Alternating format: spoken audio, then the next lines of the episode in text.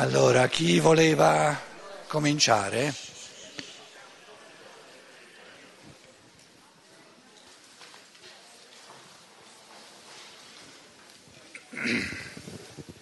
Fatti dare il microfono. Fatti dare il microfono. Arriva, arriva.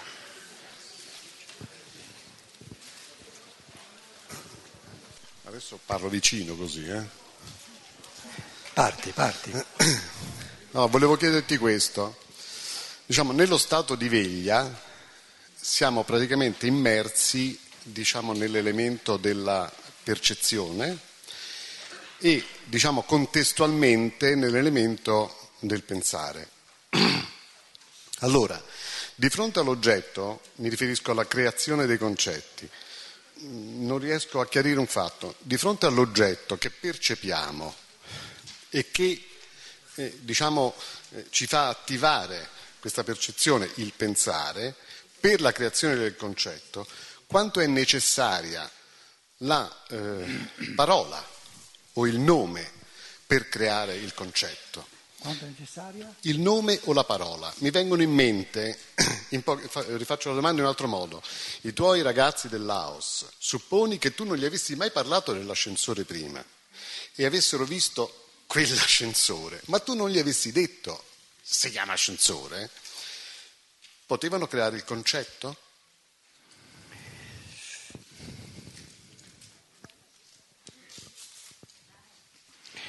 La tua domanda dice si può creare il concetto di una cosa senza la percezione.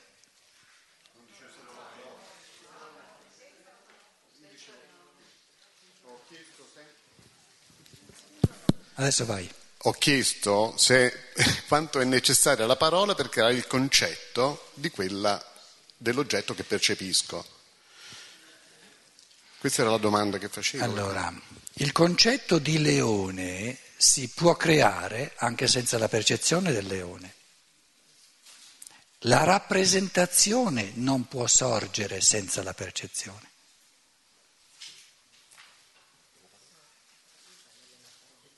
Sì, sì, ho capito. Allora, se è vero che si può creare il concetto addirittura senza la percezione,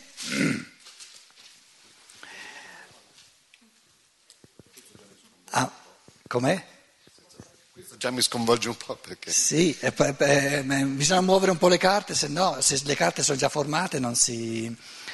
Il problema è che, era quello che diceva la persona ieri sera, tra la percezione e il concetto che creo io col mio pensiero si interpone il linguaggio, che io ho già sentito tante volte dal linguaggio di papà e mamma, quella è la mucca, il leone, no, mm, la mucca. Allora il bambino, 5, 6, 7 anni, oh, mucca, sta creando un concetto o ha soltanto la parola? Sta creando il, il concetto. Allora, il, i concetti creati dagli spiriti umani nel passato, i concetti creati dagli spiriti umani sotto l'ispirazione di uno spirito di popolo, si cristallizzano in un linguaggio no?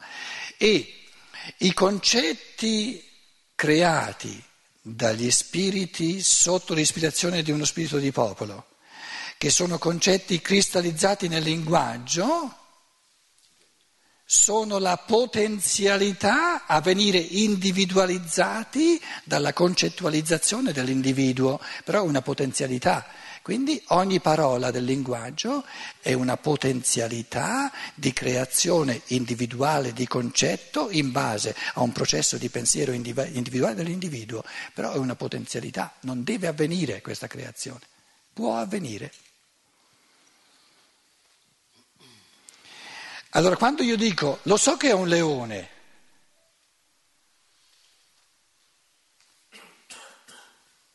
lo so sì e no, lo so a livello potenziale, ho la parola del leone. Non vuol dire che ho formato io, che ho creato io il concetto del leone.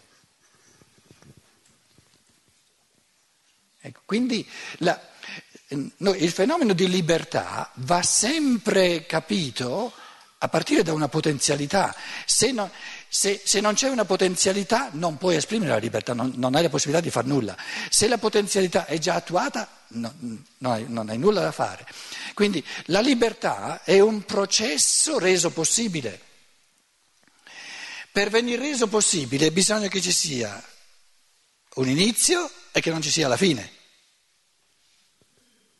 Perché se non c'è un inizio non parte e se c'è la fine è già arrivato. E questo chiama, eh, eh, Aristotele lo chiama potenzialità. Quindi la, la, diciamo, la libertà è la potenzialità intrinseca all'essere umano di diventare sempre più creatore a livello del pensiero. Cosa sono le parole del linguaggio? Sono tutte percezioni e la percezione è la potenzialità a creare il concetto. Leone è una percezione.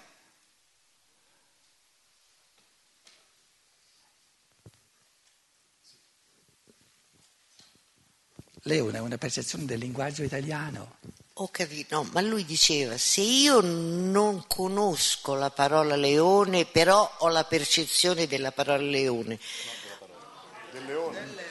Ah, sì, però ho la percezione del leone. Senza la parola sono in grado di formarmi il concetto? A, a me mi verrebbe da dire sì, magari non, lo, non, non, inventi la parola leone, lo chiami papavero per dire, poi non ti capisci con gli altri, però la possibilità di creare il concetto ce l'hai ugualmente, anche senza la parola. Questa, questa è la domanda. Sì, allora, eh, il,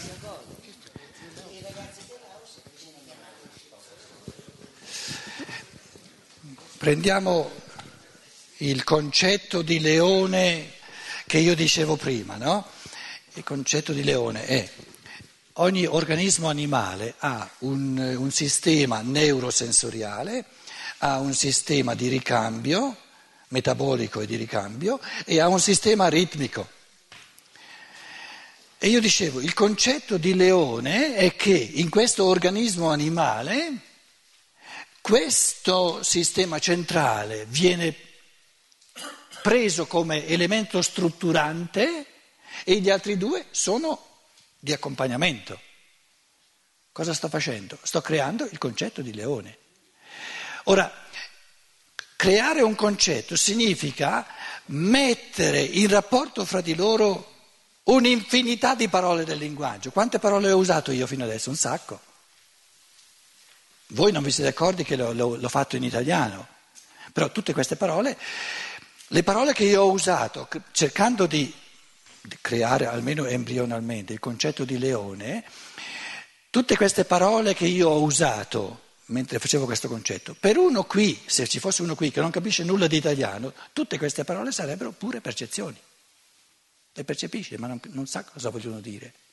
Questo voglio dire, che il linguaggio incipientemente è percezione, perché c'è già, le parole ci sono già. La prima volta che il bambino sente la parola mucca, sente la parola leone, è percezione, percepisce la parola.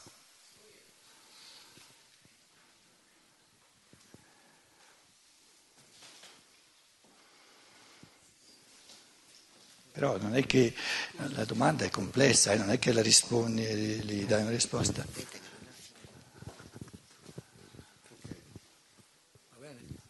Pietro, allora ascolti. Vai, più vicino, più vicino. Dicevo, eh, tu adesso per esempio nel caso del leone hai fatto quelle tre, ehm, mm, tre, eh, quelle tre situazioni lì, no? Sistemi. Però, e sono comuni a tutti gli animali, alla, alla sfera animale. Quindi dovresti aver uh, tratteggiato i caratteri essenziali del leone, perché praticamente nel concetto no, ci sono i caratteri. No, no, non sono comuni allo stesso modo. Ecco, sono ecco, strutturati ecco, diversamente. Sono strutturati diversamente. Quindi eh. il, il, il, concetto di leone non è che il leone ha altri sistemi oltre a questi tre, ma è il modo specifico di strutturarli. Eh, Questa è la specie ecco, leonina. Ecco, ecco. Quindi la specie leonina è il modo specifico di strutturare i tre elementi che sono comuni a tutti a gli tutti organismi gli animali. Sì. Vedi? Allora, argomentando in questo modo qui, stiamo cesellando, stiamo mettendo a fuoco il concetto di leone. Di leone. Mm, ecco, il concetto di animale ti dice ogni organismo animale ce l'ha tutti e tre. tutti e tre, esatto, questo vuole. Beh, l'uomo. Com'è? Sì. In quanto l'uomo ha un, ha un, un organismo animale. Animale, certo.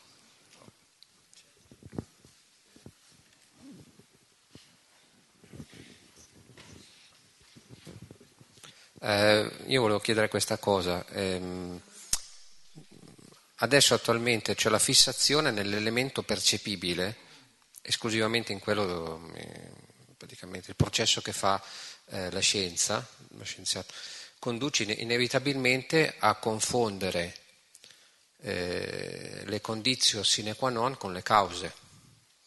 Perché se io ignoro che esiste un altro tipo di realtà, che, che c'è nell'eterico, nell'astrale, nell'io, e quindi mi fisso unicamente sull'elemento percepibile materiale, cioè nel, nel fisico, eh, è inevitabile che comunque eh, ci sia questa confusione.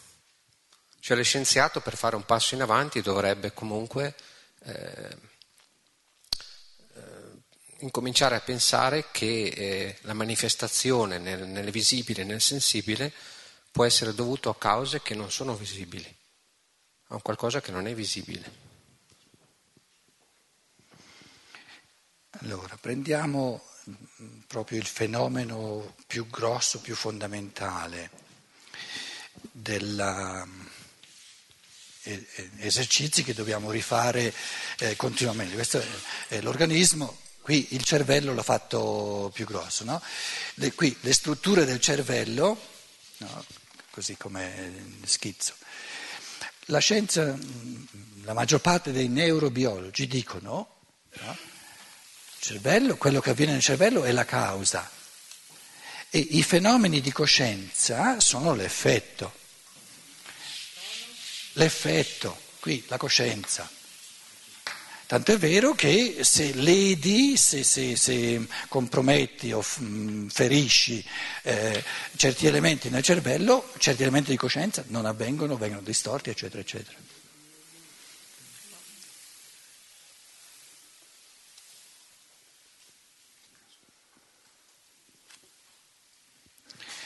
Ora, ci sono due riflessioni fondamentali da fare che, diciamo, il, lo scienziato naturale, siccome lui sperimentalmente è fissato sulla, sulle percezioni di quello che avviene, sull'interazione, non è un esperto del pensare, quindi non si rende conto di quali altre cose si potrebbero pensare. Descrive, descrive, descrive quello che avviene, quello che avviene nel cervello, quello che avviene nella coscienza. Eh, adesso, per esempio, nello Spiegel, questa rivista molto in voga in Germania, no? hanno, hanno, messo 128 eh, catodi sul cervello di un monaco buddista che meditava e hanno registrato una, un, un, diciamo, processi di pensiero 28 volte più potente che non uno studente che sta, che sta preparando un esame.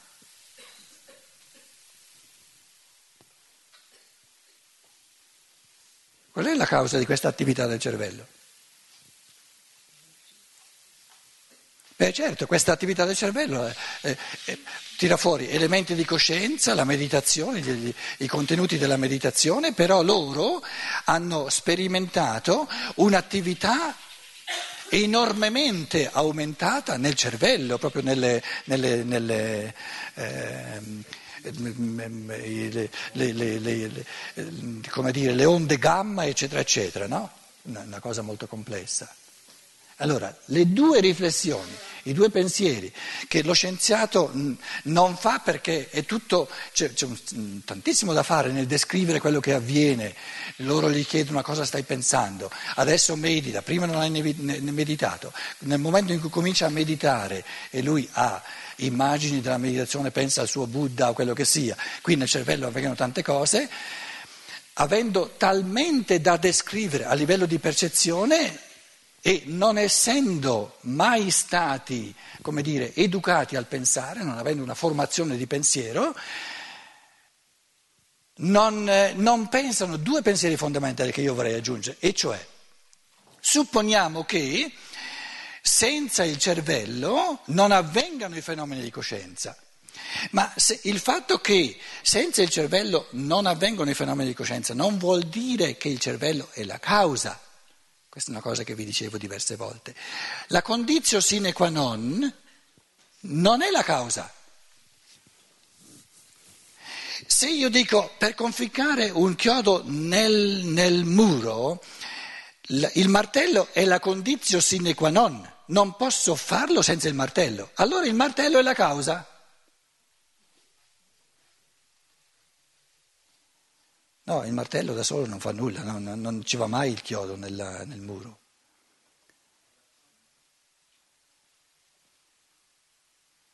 Quindi il martello è una condizione sine qua non, una condizione necessaria, ma una condizione necessaria non è la causa.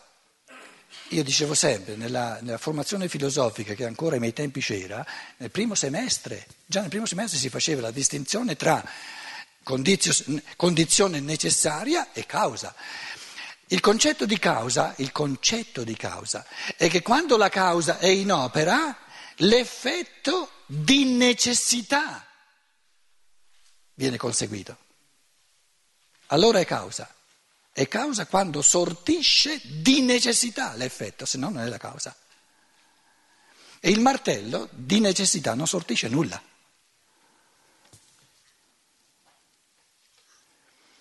Quindi, se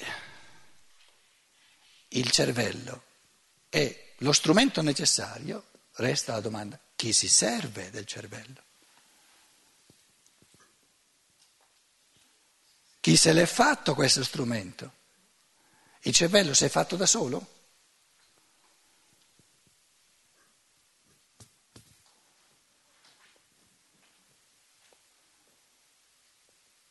Quindi il cervello, essendo una struttura materiale, non può essere causa prima. E lo spirito è causa prima, non la materia. Allora la domanda è chi ha fatto il cervello? E l'ha fatto come strumento per raggiungere che cosa? L'ha fatto come strumento per portare a coscienza i fenomeni dello spirito. Allora l'io, lo spirito umano, lo spirito umano individualizzato, si è formato, costruito un cervello per portare a coscienza tutto quello che c'è dentro di sé. Così come io eh, formo un, un, violino come strumento per, per la musica, eh, come dire, fabbrico un martello per usarlo per conficcare il chiodo. Perché lo fabbrico il martello? Lo fabbrico per conficcare il chiodo nel muro. Però lo strumento l'ho fabbricato io, non si fabbrica da solo. Il martello no, non sorge da solo, il cervello non sorge da solo. Quindi la domanda è chi ha fatto il cervello? lo spirito che vuole servirsene come strumento necessario per portare a coscienza i suoi contenuti, i suoi pensieri, le sue volizioni, i suoi sentimenti.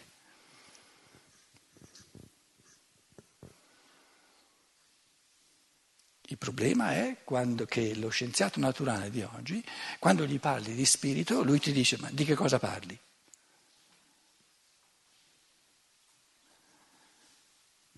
perché per lui lo spirito puro è una non realtà, quello è il problema.